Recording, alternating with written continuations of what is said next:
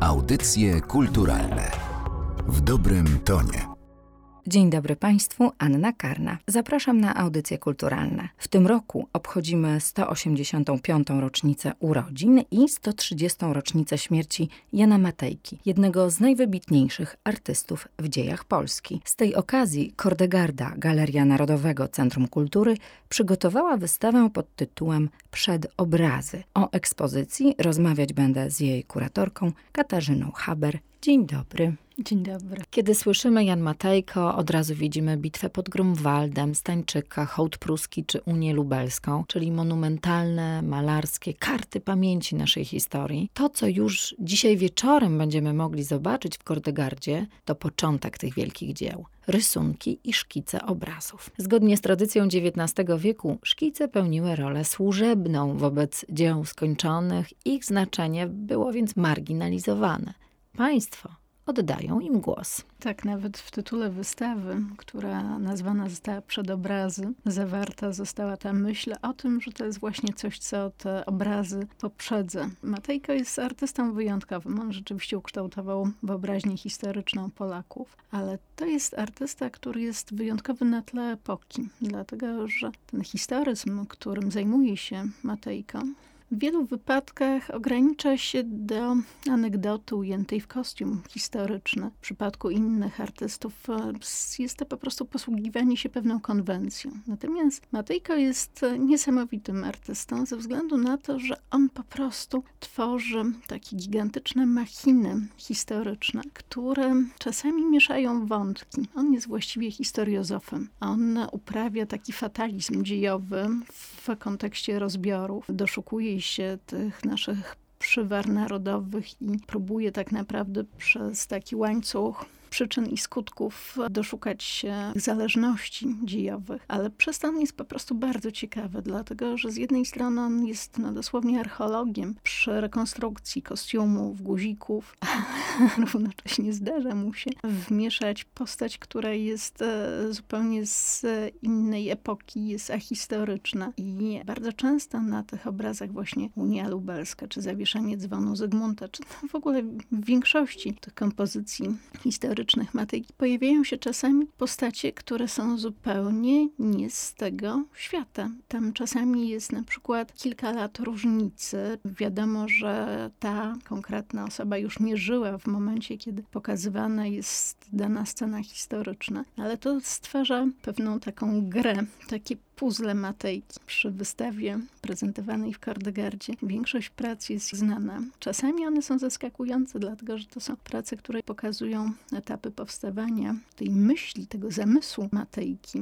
Mamy na przykład szalenie ciekawe rysunki do Rejtana, gdzie widać, jak się zmaga z formą. Jak w ośmiu rysunkach, które do tego obrazu powstały, które prezentujemy na wystawie, widać, jak Matejko przesuwa punkty ciężkości, jak zmienia wyraz twarzy Rejtana, jak przesuwa ręce, jak dramatyzuje tę postać Rejtana po to, żeby wydobyć z niego większe szaleństwo i większe emocje. Niesamowicie to jest ciekawe, ale tak samo w kazaniu skargi. Też widać, jak Matejko przy postaci skargi zmienia ruch rąk. Tam powstaje taki dosłownie wiatraczek, taki, takie skrzydła motyla, które powodują, że możemy po prostu obejrzeć ten zamysł trakcie stawania się, jak Matejko unosi wreszcie te ręce skargi do góry w jeszcze bardziej dramatycznym ujęciu. Zatrzymajmy się na chwilę przy tych postaciach. Matejce zarzucano, że z powodu jego krótkowzroczności i niewielkiej w gruncie rzeczy pracowni jego obrazy są zatłoczone, że to są te powody. Tymczasem szkice, które możemy też zobaczyć w Kordegardzie, mówią nam zupełnie co innego. To jest w ogóle szalenie ciekawe, dlatego że Matejko pierwsze okulary dostał podobno jak miał 17 lat. Był nieprawdopodobnym krótkowidzem. Potem rzeczywiście zmagał się z tą materią malarską w pracowni, która nie miała odejścia. I stąd była taka koncepcja dosyć ugruntowana, że po prostu te szkice są zatłoczone, że one są malowane no, dosłownie tak, jakby malował pojedyncze postaci i zestawiał, że tam nie ma przestrzeni, że to jest wszystko po prostu jednoplanowe. Natomiast w szkice, które są o wiele mniejszymi formatami, już widać, że Matejko postępuje dokładnie tak samo, że tam są po prostu te nierozczłonkowane przestrzennie grupy postaci i że to jest po prostu zamysł artystyczny, który towarzyszył Matejce od początku, niemal od 15 roku życia, kiedy pojawiają się pierwsze ze szkiców, które pokazujemy w Kordegardzie. I jest to po prostu bardzo nowatorskie, nowoczesne podejście do komponowania obrazu. Proszę pamiętać, że Matejko jest rówieśnikiem Cezana. Jemu nowoczesność depcze po piętach. Natomiast Matejko nie znajduje nic szczególnie ciekawego w eksperymentach malarskich. On nawet próbuje w pewnym momencie nadać tym swoim wielkim kompozycjom olejnym taki blask witraży, ale mówi psia krew, ugier i ugier.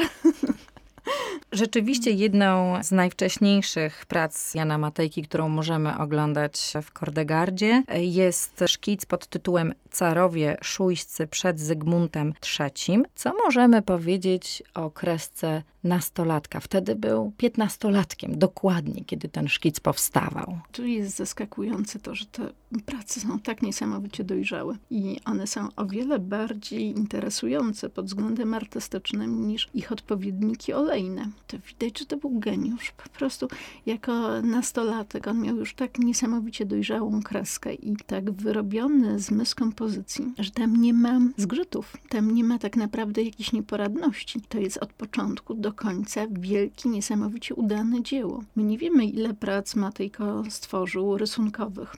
Gorzkowski mówił, że około 6 tysięcy. Natomiast wiadomo, że ta spuścizna Matejki się rozproszyła, że część prac była tworzona w albumach, w związku z czym nie ma możliwości wyjęcia poszczególnych stron. Też e, nie wiemy do końca, jaka jest ilość prac, które znalazły się w domu Matejki. Natomiast na pewno Muzeum Narodowe w Warszawie ma drugą co do wielkości kolekcję i po raz pierwszy od 93 roku i tak naprawdę po raz trzeci w historii prezentujemy tak szeroki wybór tych prac rysunkowych ze zbiorów Muzeum Narodowego w Warszawie. No to jest wyjątkowa okazja, żeby zobaczyć tak szeroko potraktowane prace ze względu właśnie na czas powstawania od 15 roku życia niemal do samej śmierci artysty. No i też bardzo szeroki wachlarz tematów. Kolejnym takim wczesnym obrazem jest otrucie królowej Bony. Do tej postaci królowej Bony artyście pozowała sąsiadka, ale zdaje się, że ta współpraca nie trwała długo. To taki chyba nie wypał. Artystyczny, chociaż znakomity szkic i też niezły obraz. Natomiast obraz zaginiony, a szkic istniejący, wspaniały, naprawdę zasługujący na największą uwagę, a jest to szkic młodego Matejki, tworzony jeszcze podczas studiów w Monachium, kiedy Matejko decyduje się na malowanie właśnie tego tematu psychologicznego tak naprawdę, dlatego że jest to historia historia związana z sukcesją, ubieganiem się o księstwo Barin. Franciszek II Habsburg chce to księstwo zdobyć dla siebie, w związku z czym po prostu próbuje usunąć królową Bonę skutecznie poprzez jej lekarza. Królowa Bona pokazana jest na tronie. Wchodzi w taką interakcję, kieruje wzrok dosyć oskarżycielsko w kierunku swojego lekarza. Za tronem Bony stoi jej dwórka, której wyraźnie jest przerażona. Ona wie, co się zaraz wydarzy. Historia jest szalenie ciekawa ze względu na to, że Matejka zwrócił się do swojej sąsiadki z Monachium, Niemki o to, żeby mu pozowała. I ona rzeczywiście trzy sesje wytrzymała, ale okazało się, że Matejko nie zna niemieckiego, więc nie jest szczególnie dobrym materiałem do rozmów. I mieszczka, sąsiadka znudziła się po tych trzech sesjach i uznała, że już więcej Matejce pozować nie będzie. Natomiast do postaci lekarza pozował kolega z Monachium i ten obraz został finalnie wykończony już w Krakowie. Natomiast szkic, który pokazujemy na wystawie, bardzo interesujący, powstał jeszcze na etapie monachijskim. I moim zdaniem ten szkic jest lepszy od obrazu, dlatego że jest po prostu bardziej ekspresyjny. Na ekspozycji możemy zobaczyć, już e, wspomniała Pani o tym obrazie, kazanie skargi, który Matejko namalował mając 26 lat i dostał za ten obraz złoty medal na salonie w Paryżu w 1865 roku od tego momentu staje się gwiazdą europejskiego formatu? No, właściwie tak, dlatego że Matejko jest artystą niesamowicie popularnym na świecie. Mało który z artystów osiągnął ten pułap sławy Matejki. Matejko jest rzeczywiście artystą, który co i róż na salonach w Paryżu zdobywa złote medale, chociaż jego obrazy nie są do końca zrozumiane. Na przykład Reitan, który jest taką kompozycją dosyć kontrowersyjną w Polsce, wywołuje szalone tak naprawdę sprzeciwy, dlatego że ciągle żyją przede wszystkim potomkowie uczestników tej hańby narodowej, która odbyła się właśnie w Zamku Królewskim przy okazji Sejmu Rozbiorowego. Oni szalenie protestują. Protestuje nawet Kraszewski, który mówi, że obraz może dobry, ale trupa matki policzkować się nie godzi. Właściwie to jest obraz, który tak bardzo wzburza opinię publiczną w środowisku krakowskim, że doradzają Matejce, że powinien ten obraz sprzedać Rosjanom. I oczywiście doradzają z pewnym przekąsem. I ten obraz pokazany w Paryżu okazuje się, że spotyka się z absolutnym niezrozumieniem, dlatego że ta opinia krytyka sztuki w Paryżu nie bardzo wie, w ogóle nie rozpoznają tematu i myślą, że może to jest poseł turecki. Również są opinie, że Reitan się po prostu spił i zgrał w karty i pozostali go pocieszają. Więc widać, że zupełne rozminięcie się z no, właściwym tematem. Natomiast i tak, po prostu mistrzostwo Matejki, jeżeli chodzi o możliwości formalne, powoduje, że i tak ten obraz zostaje nagrodzony i zostaje kupiony przez cesarza Austrii. Matejka zdobywa rzeczywiście całą pulę nagród. Ale na wystawie możemy również zobaczyć szkic, do którego obraz nigdy nie powstał. Tak, to bardzo ciekawa praca spalenie malcherowej. Akwarela oparta na tym szkicu znajduje się w zbiorach Lwowskiej Galerii Malarstwa. Natomiast tutaj pokazujemy pracę rysunkową, fantastyczną wprawdzie też zatłoczoną taką pracę, przez którą się trzeba przedrzeć wizualnie, żeby rozpoznać, co tam zostało narysowane. A temat jest e, niesłychanie ciekawy, dlatego że to jest spalenie mieszczki krakowskiej, właśnie malcherowej, która była jedyną odstępczynią od wiary, która została spalona na stosie w Polsce. Ona prawdopodobnie została osadzona w więzieniu mając 70 lat. Prawdopodobnie została oskarżona dlatego, że próbowała ewangelizować w każdym razie odsiedziała w więzieniu 10 lat, no i została już jako 80-letnia kobieta spalona na stosie. Ze źródeł wiemy, że Matejko przeprowadzał głęboką analizę psychologiczną postaci. Czy właśnie już na etapie szkiców widać tę różnorodność typów czy ludzkich charakterów? Tak, i to e, widać na przykład w kazaniu skargi. Tam jest e, takie zbliżenie jednego z portretowanych, gdzie widać w tej twarzy Stadnickiego już pewne napięcie, taką analizę psychologiczną. Zresztą Matejko był fantastyczny portrecistą. On bardzo często do swoich portretów wykorzystywał członków własnej rodziny. Między innymi pokazujemy na wystawie portret królowej Jadwigi, która w rzeczywistości jest Teodorą, żoną Matejki. Również pokazujemy taki dość intymny szkic króla Zygmunta Augusta z Barbarą Radziwiłłówną. I to jest zakamuflowany portret właśnie Jana Matejki i Teodory. Mówię, że zakamuflowany dlatego, że nie mamy takiego portretu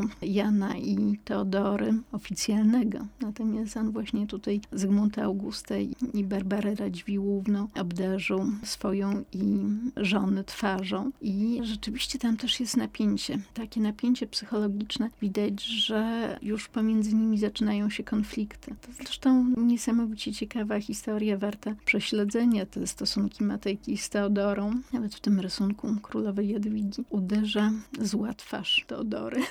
Powiedziała pani, że był fantastycznym portrecistą. Wiemy, że został doceniony jako wybitny malarz historyczny, a jako portrecista też?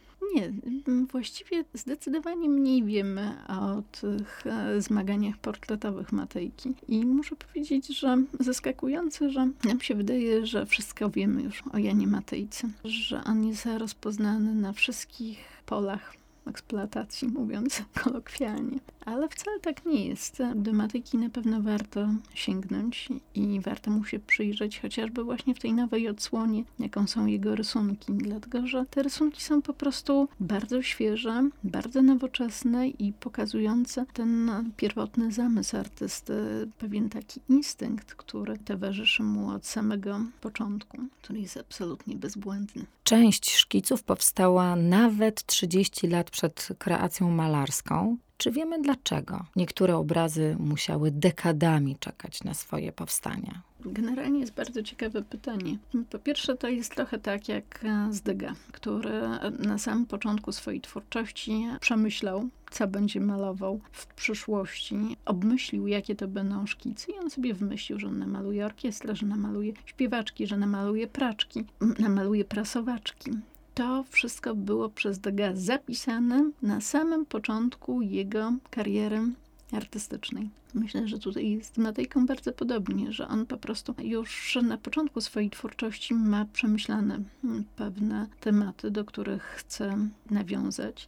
Ciekawe, że Matejko właściwie nie maluje tematów współczesnych. Tych tematów współczesnych jest bardzo niewiele. To są tematy, które dla Matejki są po prostu bardzo bolesne. Przy okazji represji popowstaniowych, po powstaniu styczniowym, on maluje Polonię. Właściwie to przede wszystkim są szkice, tam jest jeden obraz olejny, ale to są takie tematy, które nie są wolne od pewnego sentymentalizmu i, i patosu. Matyka chyba w tej współczesności nie czuje się najlepiej. Wydaje mi się, że po prostu ona jest za bardzo jednak dla niego emocjonalnie trudna. Też wydaje mi się, że Matejko się sparzy na tych tematach takich na wpół współcześnionych, czyli chociażby na Rejtanie. Tutaj posypią się na niego tak e, straszne gromy, że widać, że on się po prostu bardzo z tym niekomfortowo poczuł. Ja mówię, że to jest temat na wpół współcześniony, dlatego że